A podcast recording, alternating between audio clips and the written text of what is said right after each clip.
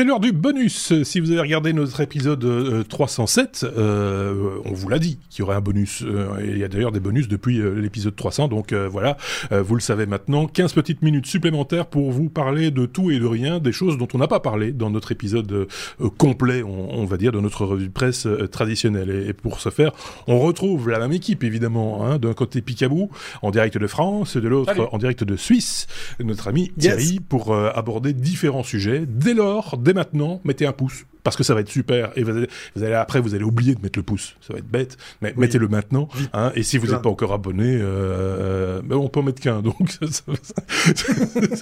lui est parti non, sur mais plein de gens pour plein de pouces. Ah oui d'accord ok. Moi je veux plein de pouces. mais mais, mais voilà. d'aller voir l'épisode.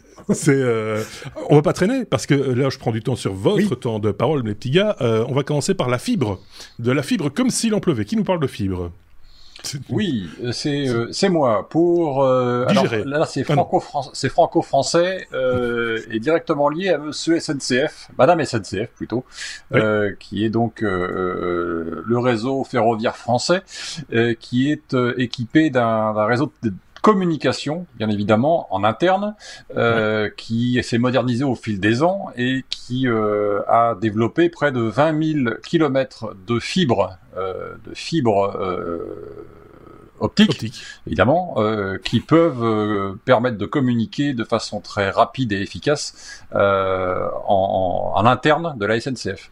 Mais bien sûr, euh, ben, ils ne sont pas des, ce sont des gens intelligents, donc ils ont décidé que peut-être la branche fibre de la SNCF allait se dédouaner, enfin se dédouaner, se détacher un tout petit peu de la SNCF et de son utilisation interne pour proposer cette fibre à l'utilisation ben, de, de, différents partenaires qui pourraient utiliser cette fibre pour leur propre euh, communication ou voire euh, leur propre commercialisation de réseau mmh. euh, avec des, des, data centers qui peuvent aller de 10 à 100 gigabits et des liens sécurisés, comme ils disent, avec des, des temps de restauration inférieurs à 50 millisecondes. Me demandez pas ce que ça veut dire parce que je n'y connais rien du tout. Mais ça m'a semblé intéressant. C'est la vitesse à laquelle ça peut aller. Oui, mais enfin, en même temps, c'est-à-dire que le ping part très vite, mais il ne part pas à l'heure, comme c'est la SNCF. c'est vois le ping, et puis il est parti là Non, pas encore. Ah, c'est pour ça que je l'ai pas reçu. c'est, euh... pas vu partir? Alors, je pense que cette histoire de fibre et de, de, de connexion euh, euh, de data, euh, c'est le propre des, opérateurs de, de, chemin de fer. Bon, j'ai l'impression, parce qu'en Belgique, c'est le cas aussi. La SNCB fait, fait la même chose depuis pas mal de temps maintenant. le des lignes de chemin de fer en fait. Hein. Ils, ils, ont, ils ont du, du, matériel qui circule et, et, de la fibre optique aussi, de la fibre, de, la fibre cuivre, du cuivre et de la, fibre, de la fibre optique et vendent euh, cette bande passante. Euh, alors ça va peut-être pas aussi loin que la SNCF pour le coup, mais ils vendent de la bande passante à d'autres opérateurs pour euh, privés. Comme les... Pour, comme les fournisseurs en électricité et ça, ça, me permet de faire mon intéressant pour dire moi je m'y connais en fibre. Non, je déconne. Euh, ça s'appelle la fibre noire dans, dans le terme technique euh, utilisé euh, chez les érudits. La fibre noire, c'est cette fibre qu'on avait utilisée pour euh, oui, non, ah, excusez-moi. Mon Bande de néophytes. Béotiens. Je vous parle, il suffit. Donc c'est une fibre qui était dédiée à autre chose et qu'on se résout ou bien qu'on se décide à aussi euh, en faire participer d'autres euh, d'autres euh, d'autres types de clients. Voilà. Et, là, la petite cerise sur le gâteau, c'est que euh, le maillage aidant, le maillage de, aidant de la CCF fait qu'ils ont une, je, je, crois comprendre, ça leur permettra d'avoir une certaine sécurité en termes de communication et de et de, de sur cas de panne sur une partie du réseau oui, que de redondance qui permet de voilà. C'est un peu comme le réseau électrique, c'est une grille quoi. Hein. C'est c'est un peu le, le, même principe. Tiens Thierry, tu avais pris la parole, je vais te la rendre pour parler encore un non, peu non, de. Tout. Ah oui, ah, d'accord. Tu... Pour passer d'un autre sujet. Moi, je suis stress là. Tu sais, je suis sur la montre. c'est ça. Euh, on, en a un peu parlé la semaine dernière euh, de, de, de, cette histoire de Bitcoin, de, de crash du Bitcoin. Enfin, crash, c'est un bien grand mot. Mais en tout cas, de chute de, du, du, du, prix du Bitcoin, euh, d'Elon Musk, etc. Il y a un, un second effet euh, qui se coule, comme on dit. oui. il y a, il y a, il y a notre euh, ami, bien effectivement, patron de Tesla, bien bientôt euh, ex-patron Tesla, je crois qu'il est déjà sorti du, du conseil d'administration, et qui a donné un coup de pouce voilà. Euh, ça, ça fait référence à l'épisode qui va avec ce bonus. Voilà, vous, vous bah serez obligé de l'écouter. Mais c'est un vrai coup de pouce qu'il a donné au travers d'autres tweets, parce qu'effectivement, autant il a un petit peu fichu la M avec son tweet pour dire oui, mais non, on va pas vous permettre d'acheter vos, vos, vos, nos bagnoles avec du Bitcoin parce que ça consomme trop d'énergie, parce que c'est pas bien par ci par ça. Et tout d'un coup, c'est pas un tweet, mais plusieurs tweets dans lesquels il annonce Bon, écoutez les gars, moi j'ai une solution. On va monter la Bitcoin Miner Council ou le, conseil des, mineurs de Bitcoin qu'il a allé voir à gauche à droite pour dire ça serait pas mal qu'on bosse sur un espèce de, de label de qualité, de, de responsabilité pour que bah, vous continuez à miner des bitcoins, certes, mais qu'on puisse le faire dans des bonnes conditions pour ce qui est de dépenser de l'énergie. Ça me fait un peu sourire. Il s'achète une espèce de comment dire de ah, de, de, de, de bonne conscience après avoir euh, voilà. Il, il, a il a bien foutu la hein dans, dans, oui, il, maîtrise très très bien l'ascenseur émotionnel oui, euh, exactement. ce, côté voilà et, et ça marche. le oui, bien sûr. voilà et le bitcoin est remonté voilà donc euh, nous qui pensions que les cryptos la blockchain était complètement indépendante de la vie réelle ben non, non, non voilà il suffit de quelques tweets dans un sens ou dans l'autre pour faire bouger tout ça. Je profite de ça Thierry pour signaler la semaine dernière j'avais on avait déjà parlé de, de cette, de cette actu dans le bonus de l'épisode 306. Je vous y en réenvoie parce qu'il y a des, trucs tout à fait intéressants dedans, comme toujours d'ailleurs. Mais j'avais dit une petite bêtise peut-être. Euh, et, donc quelqu'un m'a repris à, fort justement dans les commentaires parce que j'avais dit que 85% des bitcoins étaient euh, euh, minés en, Chine avec de l'énergie renouvelable. j'ai été un petit peu, j'ai un peu exagéré le chiffre. Ah, dans ma tête, c'était 85%. Ah, c'est pas autant. C'est moins que ça.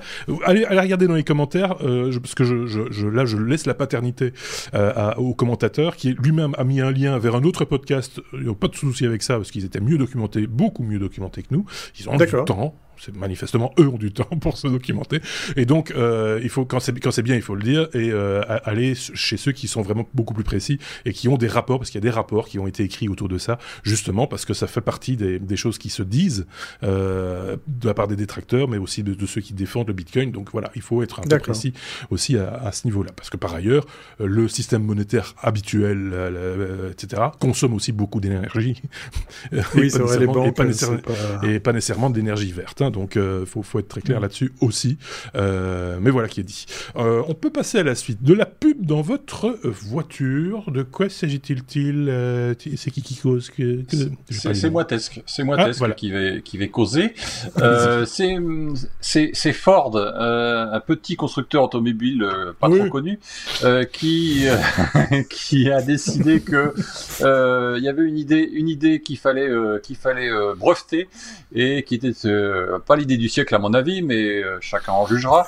Euh, les voitures étant maintenant équipées pour certaines, beaucoup d'entre elles euh, avec des caméras de contrôle, de recul, etc., mais particulièrement pour la conduite, et en certaines d'entre elles, de plus en plus d'entre elles avec des écrans à l'intérieur, euh, ils se sont dit que ce serait peut-être pas une mauvaise idée d'inventer un petit système qui permettrait aux caméras de euh, scanner euh, et de, de, repérer les panneaux publicitaires qui sont sur le bord de la route euh, et que comme vous roulez trop vite, hein, parce qu'il faut trouver une excuse, euh, vous n'aviez pas de, le temps de lire ces panneaux publicitaires, d'éventuellement noter le numéro que vous, qui vous vend des, euh, de l'entreprise qui vous vend de la, de la, véranda ou je ne sais quel sandwich euh, pour vous faire grossir, euh, et que donc il fallait que votre voiture repère ce numéro, l'affiche sur votre écran, vous laissant ainsi le temps absolument nécessaire de le noter pendant que vous conduisez. On est d'accord. Voilà, c'est Monsieur Ford qui a eu cette idée de génie, on peut dire ça. Euh, vous aurez compris que ça m'a légèrement défrisé. Euh, ben oui. Vous voyez à quel point oui, oui, oui, euh, alors, alors, petit commentaire personnel pour deux raisons. Parce que déjà, euh, Ford manifestement met des écrans de 17 pouces dans les voitures. Je pensais qu'il y avait que Tesla qui le faisait. Parce que d'habitude, dans les voitures, on nous fout des écrans de 5 pouces. Hein, ce qui est un, vol manifeste. Ce qui est encore. en couillon, hein, mais bon. Euh, voilà, donc vous avez déjà une page à 4 euh, ou une page à 3 plutôt sur le tableau de bord. voilà, vous pouvez, là vous pouvez afficher toute la pub que vous voulez. Et alors, il y avait un autre truc un peu formidable euh, que, je crois que c'était Mini qui avait fait ça en son temps, qui faisait le contraire. C'est-à-dire qu'ils avaient un panneau publicitaire qui scannait les plaques de voitures qui passaient sur un viaduc juste devant, et en fonction de la plaque d'immatriculation, ils savaient si c'était un client Mini ou pas. Et ils disaient "Hey, salut Joe, bonne route avec ta Mini." c'était euh, il, y a quelques années maintenant, et je trouvais ça assez original comme comme me mise en, situation. Euh, formidable, formidable, tout c'est pas, non, c'est pas formidable. Euh, c'est, enfin, voilà, déjà, allez, allez mettre de la pub dans sa voiture. Enfin, il faut arrêter à un moment donné. Je l'ai payé ma bagnole, c'est bon. Euh, passons à la suite. Je l'ai poussé sur une lettre, mais il y en a pas dans le bonus. Euh, je peux directement passer la parole à, Thierry pour parler de, de, de... ah, toi, tu, tu te connectes à Facebook. Tu vas encore sur Facebook, toi? oui. oui. D'accord. Et donc, tu as essayé d'y aller avec Brève. Voilà, voilà. Alors, moi, j'écoute mes collègues, euh, en l'occurrence euh, très souvent les paroles de notre ami Marc, qui vous incite, hein, vous aussi, euh, chers internautes, qui qui vous qui nous invitez dans, dans vos deux oreilles, à utiliser Brave, hein, ce navigateur qui, tout compte fait, me plaît de plus en plus parce que moi, ce que j'aimerais ah bien sur Chrome, c'est la gestion des voilà, exactement comme ça, ça a été fait, euh, euh, qui gère aussi les, la notion de profil et de d'extension propre à chaque profil, parce que en fait, quand on l'utilise de façon industrielle, un navigateur, on peut faire beaucoup de choses. Donc, moi, je fais des profils par type de d'usage ou de client. Et je me suis amusé à, à, mettre tout ça en route sur euh, sur euh, Brave pour pouvoir l'utiliser de façon industrielle mais mais j'ai eu la bonne idée, la drôle d'idée de l'utiliser pour aller sur Facebook, puisque effectivement, euh, je suis toujours sur Facebook, j'utilise Facebook professionnellement pour mes clients, et ça marche pas. Ça ne marche pas. Autant Brave me, me dit, euh, écoute, euh, là t'as gagné tant de temps, tant de bandes passantes, je t'ai viré tant de pubs, génial, super. Autant il me dit qu'effectivement j'ai déjà reçu tant et tant de battes, hein, puisqu'effectivement au fur et à mesure de, de ce que vous regardez ou les sites que vous consultez, ben vous pouvez être récompensé. Je suis pas en train de devenir millionnaire pour m'acheter une nouvelle maison, mais euh, voilà, c'est des petits aspects assez sympas. Autant pour Facebook, c'est frustrant de se dire, eh ben, M, ça marche pas. il va parce que, mon Google. C'est pas que ça marche, c'est pas que ça marche pas, mon bon. C'est que Brave euh, protège ta vie privée et que et que Facebook fait tout le contraire. Donc forcément, il y, a... conflit. Je sais. Et il y a tellement. Non, mais c'est ça qui est fou, c'est que faites l'expérience. Il y a tellement justement de, de pompage d'infos, de, de de scripts, de processus ça peut pas fonctionner sur Facebook que ça ne marche pas. Et voilà. je voulais faire un petit coup de gueule pour dire, euh, bah voilà, je fais quand même euh, l'usage de Facebook et quand même l'usage de Google Chrome pour certains certains cas de figure. C'est bien d'utiliser Bref, comme ça vous pouvez faire des dons aux techno. Oui. je le dis en passant comme ça. Exactement. Allez jeter un œil, c'est tout à fait possible, c'est rien du tout. Hein, voilà. Euh, on termine avec de l'impression 3D, ça c'est forcément Picaboo qui nous en parle. C'est marrant parce que c'est une question que j'avais posée à David, euh, notre autre chroniqueur très imprimeur 3D aussi, et je lui ai dit, bon, on peut imprimer à peu près n'importe quoi. Il m'avait dit oui, même du bois, parce qu'il peut faire avec de, la fibre de bois, on peut faire toutes sortes de choses. Et maintenant, il est même possible de faire du cuir, apparemment. Oui, alors en tout cas, on s'en approche très très fortement. Oui, c'est ça. Euh, c'est l'université du, du, Massachusetts euh, qui, euh, alors c'est pas des chaussettes, hein, ils font du cuir en l'occurrence. Euh, oui, bah oui. euh, et, et, bientôt. Deux minutes, il nous reste deux minutes. Je vous jure, après deux minutes, on arrête le générique par tout seul. euh, donc bientôt, vous pourrez vous faire, vous imprimer votre sac, votre, votre veste, votre, votre portefeuille. Ah oui, jusque là. Euh, avec quelque chose qui n'est pas du cuir, mais qui ressemble très fortement, qui a la même résistance, qui a la même souplesse euh, donc vous irez lire l'article, j'ai pas le temps de vous faire les détails, mais en gros ils ont trouvé euh, l'addition de produits euh, naturels, semi-naturels, puisqu'il y a quand même quelques adjuvants euh, chimiques dedans, mais très très peu, pour faire ce qu'il fallait pour passer dans une imprimante, imprimante à pression un peu particulière, qui va permettre d'imprimer des surfaces relativement grandes, puisque ça va jusqu'à un mètre carré, d'un simili cuir, on va dire, et qui ressemble très pour très, si on peut dire ça comme ça, à, un cuir qu'on peut ensuite travailler, euh, euh, plier, coudre, etc. Euh, voilà, c'est un peu, c'est un peu l'idée. Euh, Au niveau de la texture, ça permet parce que au niveau de l'apparence, ça ressemble pas vraiment à du cuir, quoi, ou alors à, du cuir de, crocodile malade. Hein, euh. parce que pour l'instant, pour l'instant, ils sont encore dans la phase de développement, mais mais les épaisseurs qu'ils arrivent à obtenir, c'est jusqu'à 5 mm d'épaisseur, euh, permettent d'avoir un rendu cuir, effectivement, euh, plutôt plutôt satisfaisant d'après ce qu'ils disent. Euh, et ça permet aussi, de, écologiquement parlant, d'économiser pas mal de choses euh, qui sont pas très agréables quand on traite le cuir et qu'on fait de la tannerie, par exemple. Exactement. Bon, ben voilà qui conclut donc ce, ce bonus euh, de l'épisode 307. Merci à tous les deux, merci Picabou, merci.